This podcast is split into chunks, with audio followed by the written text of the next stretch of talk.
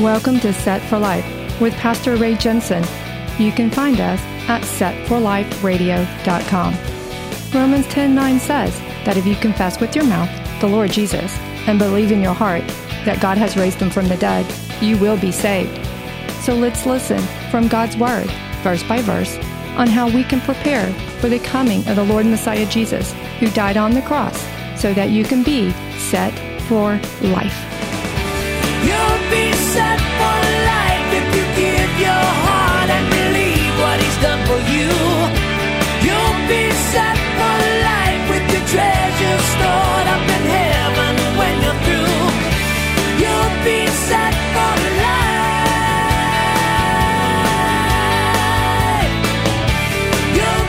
So now in 1 Samuel 27 and 1, and David said in his heart, Now I shall perish someday by the hand of Saul. There is nothing better for me that I should speedily escape to the land of the Philistines, and Saul will despair of me, to seek me any more in any part of Israel. So I shall escape out of his hand. Then David arose and went over with the six hundred men who were with him to Achish, the son of Maoch, king of Gath. So David dwelt with Achish at Gath, he and his men, each man with his household, and David with his two wives, Ahinoam the Jezreelitess, and Abigail the Carmelitess, Nabal's widow. And it was told Saul that David had fled to Gath, so he sought him no more.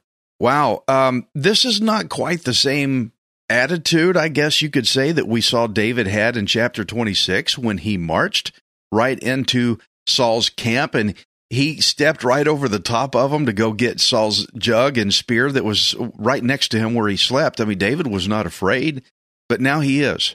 He's having this moment of despair, and so he moves his family to Gath when there was really no need to because Saul wasn't even looking for him anymore. Saul had stopped. He's having a moment of doubt, but do you remember where is Gath? What what is significant about the city of Gath? What is what is big about Gath?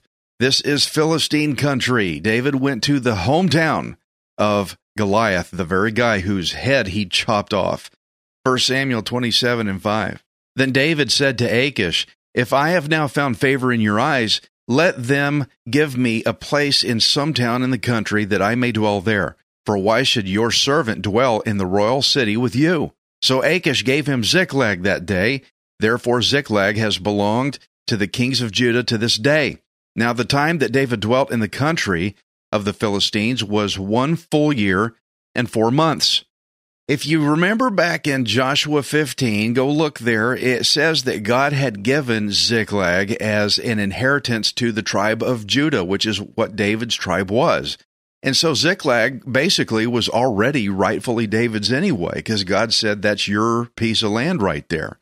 That's why verse 6 now in our chapter here in uh, 1 Samuel says that Ziklag had belonged to the kings of Judah ever since. But remember how David had escaped to King Achish before. This is not the first time he's done this. But now David presented himself here as Achish's servant. He called himself that. Why? Well, for a number of reasons. To keep the Philistines from attacking him, he's saying, I'm, sub- I'm a servant to you. And also, he didn't want Achish to think that David was there to try to rival his rule. They had already previously said, Aren't you the king? David didn't want him to think, I'm here to try to take over. Achish probably figured that since David was on the run from Saul, he obviously knows this, that it was all because Israel hated David so much. Well, Saul hates him, so all Israel must hate him. And so David just needed a place to stay. I'm here, I got a place to stay. Achish figures he's he's not a threat to me. Everybody's out to get him. David had a secret motive, though, for staying in Ziklag. Let's look at it in 1 Samuel 27 and 8. And David and his men went up and raided the Geshurites, the Girzites, and the Amalekites, for those nations were the inhabitants of, of the land from of old, as you go to Shur, even as far as the land of Egypt.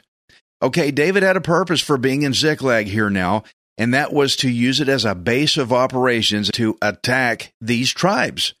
But why did David attack these tribes? Why is he doing that? Did any of you, when I read it, did any of you have your ears perk up when I said Amalekites? I hope so. You should really remember the Amalekites. You remember what the Amalekites did?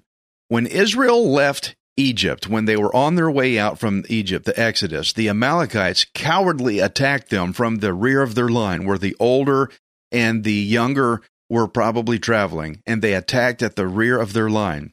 And it made God fierce, angry, something awful mad.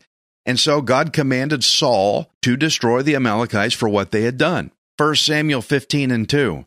Thus says the Lord of hosts, I will punish Amalek for what he did to Israel, how he ambushed him on the way when he came up from Egypt. Now go and attack Amalek and utterly destroy all that they have, and do not spare them. And so David is now in chapter 27 here. He is now taking up the work that Saul refused to do. Saul wouldn't do the job, so now David's having to do it. And so that's why he's attacking these tribes. Why? Because those tribes are still under God's curse for the attack that they had done on against Israel. So even though David had a time of doubting, it's kind of a, a bigger picture I want us to look at here. He had a time of doubting. I got to get out of here. Saul's going to get me. Saul's going to get me. Even still, he is now in a new position so that he could continue to serve the Lord now from Ziklag. He's still staying busy. Well, let's go attack the Amalekites. It's part of God's judgment that they be attacked and killed because of what they'd done against Israel. So David had a moment of doubt and he moved because of that moment of doubt, but there's a bigger picture behind it. The Lord moved David to continue doing the work. The switch, the royal switch, is now thrown on. David is picking up the work that Saul refused to do in the past. You see how God moved. Even in David's momentary time of doubt, God can still use you. I'm not saying doubt is okay. Oh, I'll doubt and it'll still be fine. It doesn't mean that.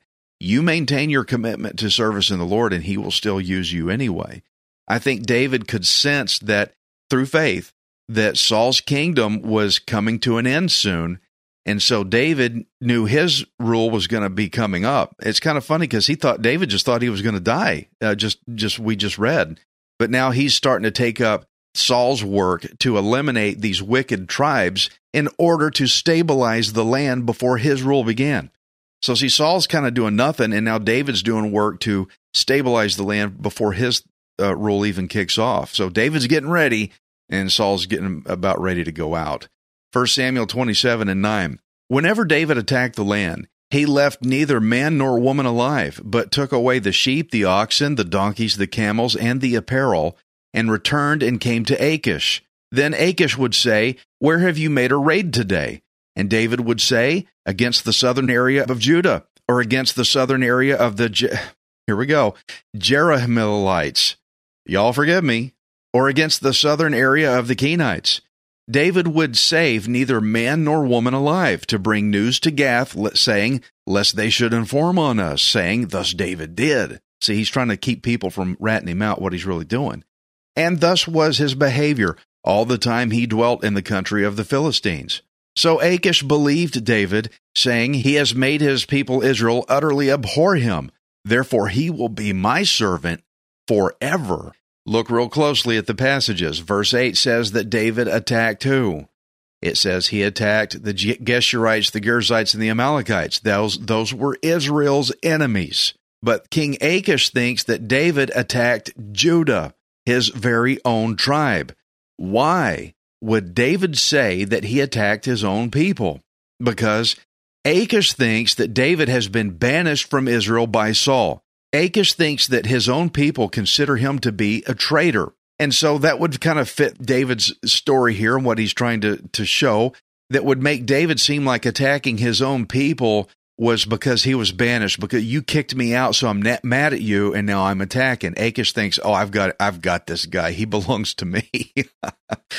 David really pulled the wool over Achish's eyes, didn't he?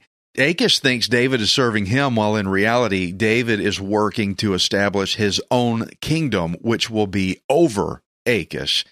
Achish can't even see this. Slick move David. So Achish, he thinks he's got this new champion now. The, the, the guy that took down Goliath, obviously, he's going to be good for me. So he thinks he's got a new champion to fight for him.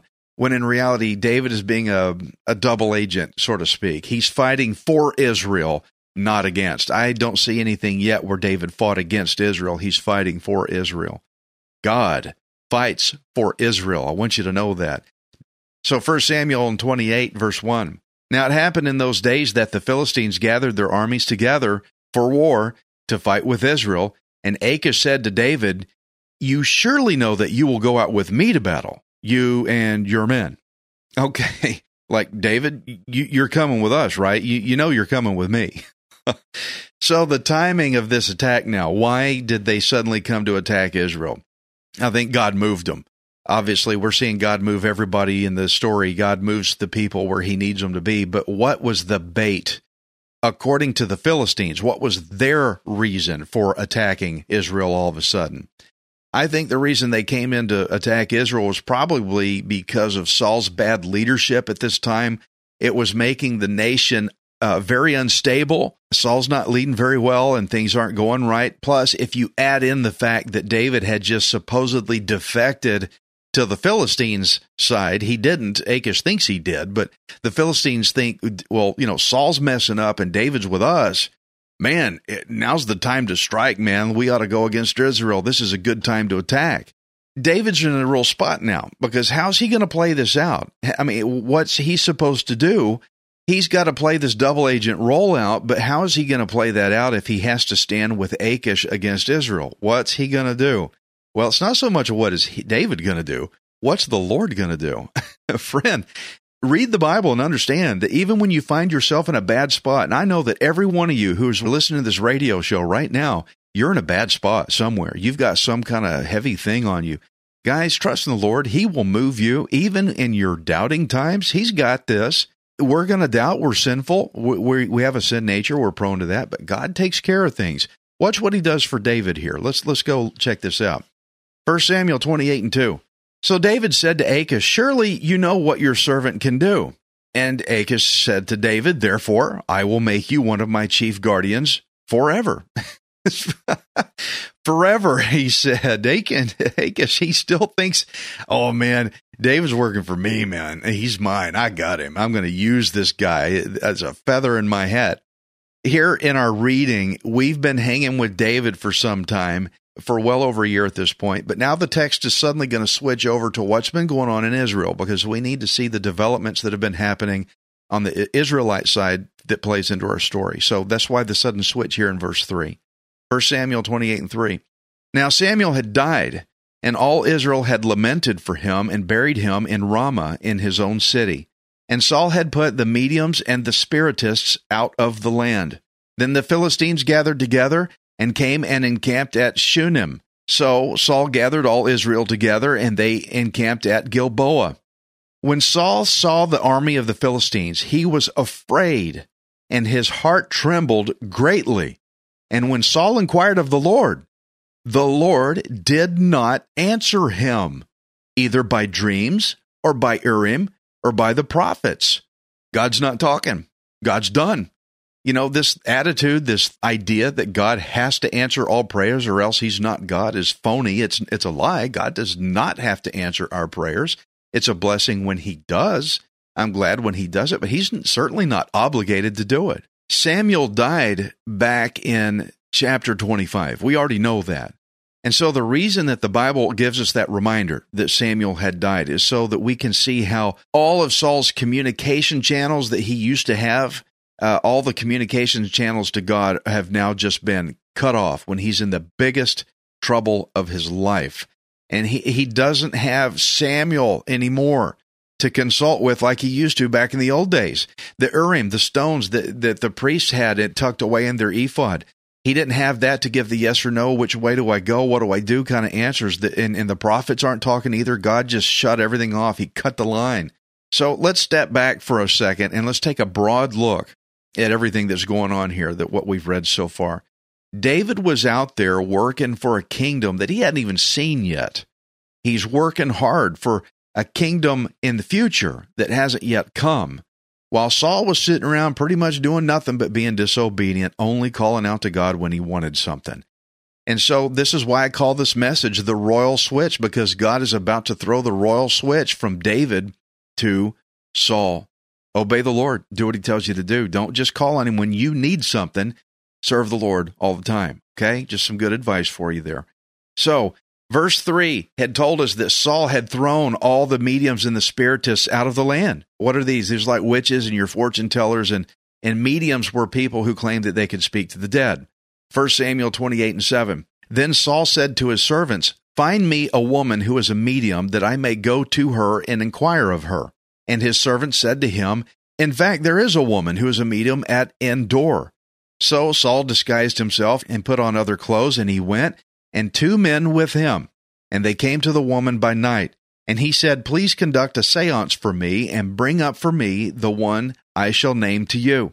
Then the woman said to him, Look, you know what Saul has done, how he has cut off the mediums and the spiritists from the land. Why then do you lay a snare for my life to cause me to die? And Saul swore to her by the Lord, saying, As the Lord lives, no punishment shall come upon you for this thing. Then the woman said, whom shall I bring up for you? And he said, Bring up Samuel for me. When the woman saw Samuel, she cried out with a loud voice. And the woman spoke to Saul, saying, Why have you deceived me? For you are Saul. And the king said to her, Do not be afraid. What did you see? And the woman said to Saul, I saw a spirit ascending out of the earth. So he said to her, What is his form? And she said, An old man is coming up, and he is covered with a mantle. And Saul perceived that it was Samuel, and he stooped with his face to the ground and bowed down. Whoa. Hold on. I, I mean, this is almost too much, even for me, uh, to read something like this and see this actually happened. Let me ask you a question real quick. Did this woman actually conjure up Samuel, who had been dead? I mean, he'd been dead for a while now, and she, here he is. She pulled him up. Supposedly, did she really do it? Did she conjure him up? You know, the answer is no. She did not. As a matter of fact, that's why she cried out with a loud voice. It scared her. This woman, this medium, she wasn't expecting anything to happen. She didn't do it. So who did it? The Lord conjured Samuel up. The Lord brought Samuel up. Only the Lord God has the power to do that. And so the medium herself, you can see God's intervention in this whole thing because when Samuel come up by the power of God, when Samuel come up, suddenly this medium had the ability to recognize Saul through his disguise. Do you see what's going on? The medium didn't do this. The Lord God is doing this. So the question I have now is why did God bring Samuel up? To give Saul one last encounter with the very prophet who had looked for Saul back when Saul was out looking for his donkeys in chapter 9. You remember how they met? When Saul was humble, he was out looking for his father's donkeys, and the Lord told Samuel, Go look for this man, and he found him. But now God is going to end Saul. He started Saul through Samuel, but now he's going to end Saul through Samuel. This allows us to take a snapshot, a before and after. I've been losing weight lately, and I've got before and after shots that would amaze you. So it shows you how far you've come. So he uses Samuel again. He brings Samuel up again, the guy that started Saul, to now end Saul, to allow us a before and after snapshot of Saul so that we can see the difference in how Saul was before he was king compared to how far down Saul has fallen. Remember when he started off, Saul started off good. He was victorious in battles and he was more of a humble man at the banquet when Samuel brought him in. Hey, that you're going to be king. You remember that? Look how far he's fallen. So we've got Samuel here brought up not only to give us a before and after snapshot of how far Saul had fallen, but also to give him a message. That's kind of the main point is a message right here in 1 Samuel 28 and 15. Now Samuel said to Saul, Why have you disturbed me by bringing me up? And Saul said, I am deeply distressed, for the Philistines make war against me, and God has departed from me and does not answer me any more neither by prophets nor by dreams. Therefore I have called you, that you may reveal to me what I should do. Then Samuel said, So why do you ask me? Seeing the Lord has departed from you and has become your enemy, and the Lord has done for himself as he spoke by me. For the Lord has torn the kingdom out of your hand and given it to your neighbor David, because you did not obey the voice of the Lord nor execute his fierce wrath upon Amalek. Therefore, the Lord has done this thing to you this day. Moreover, the Lord will also deliver Israel with you into the hand of the Philistines. And tomorrow, you and your sons will be with me. The Lord will also deliver the army of Israel into the hand of the Philistines. Immediately, Saul fell full length on the ground, and he was dreadfully afraid because of the words of Samuel. And there was no strength in him, for he had eaten no food all day or all night. Guys, this is just deep. I mean, you know, when you disobey your parents, they're going to punish you. And sometimes the punishment is light, fitting the crime, and sometimes it's heavy, fitting the crime. And this is the same thing it is with Saul. But we should observe how Saul's continued rebellion caused Saul to look for a spiritist. I mean, come on. Okay, God's not answering. I get it. But this is the level we're stooping to here. We're going to go find a witch, a, a medium, a spiritist. He offered no sacrifices, no, I'm sorry, God. And He's fallen down on his face right now. He fell down full length. He didn't fall full length before. Why didn't he fall full length before? Why didn't he fall on the ground? I'm sorry, Lord, and fall flat on his face. Lord God, forgive me, forgive me. I'm sorry. He didn't do it. Saul would not do it. And so Samuel told Saul two major things here in the scripture. Number one, God is going to take the kingdom from you and give it to David, just like he had already been told. Remember when Saul grabbed Samuel and Samuel, he tore part of Samuel's robe off and he says, The Lord's going to rip the kingdom from you like you tore my robe. That's exactly what's happened because he said, I told you it was going to happen. And here it is. And the second thing, he said, Tomorrow, tomorrow, you and your sons are going to die. You're going to be where I'm where I am. Friends, this chapter shows us the difference between rebellion and obedience. It tells it shows us what it'll get you. If you rebel constantly, this is where it gets you. If you're like, yeah, I know God's out there, but whatever, I've got my life to live. I'll do things my way and you start doing things what the way you want it, this is where it gets you. God's not talking. God is about to throw the royal switch. He's about to throw the switch on him. Let's see what happens. 1 Samuel 28 and 21. And the woman came to Saul and saw that he was severely troubled, and said to him, Look, your maidservant has obeyed your voice, and I have put my life in my hands and heeded the words which you spoke to me. Now therefore, please heed also the voice of your maidservant, and let me set a piece of bread before you, and eat, that you may have strength when you go on your way. But he refused and said, I will not eat. So his servants, together with the woman, urged him, and he heeded their voice. Then he arose from the ground and sat on the bed. Now the woman had a fatted calf in the house, and she hastened to kill it, and she took flour and kneaded it, and baked unleavened bread from it. So she brought it before Saul and his servants, and they ate. Then they rose and went away that night. She wants him gone. Get out of here. And even the spirit doesn't want him around anymore. God's not talking. The er, the the Urim's not talking.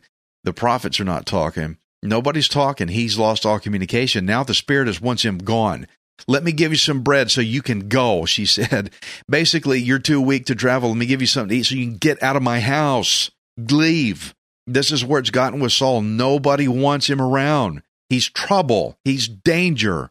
So here in this chapter, we've had two different people, David and Saul. One was obedient and committed, even though he had his his moments of doubt. But then you got the other guy, Saul, who was not obedient. He was disobedient. He was not committed. But yet, both of them made mistakes. But this story helps us to understand a lesson from James uh, 1 and 22. It says, Do not merely listen to the word and so deceive yourselves. Do what it says.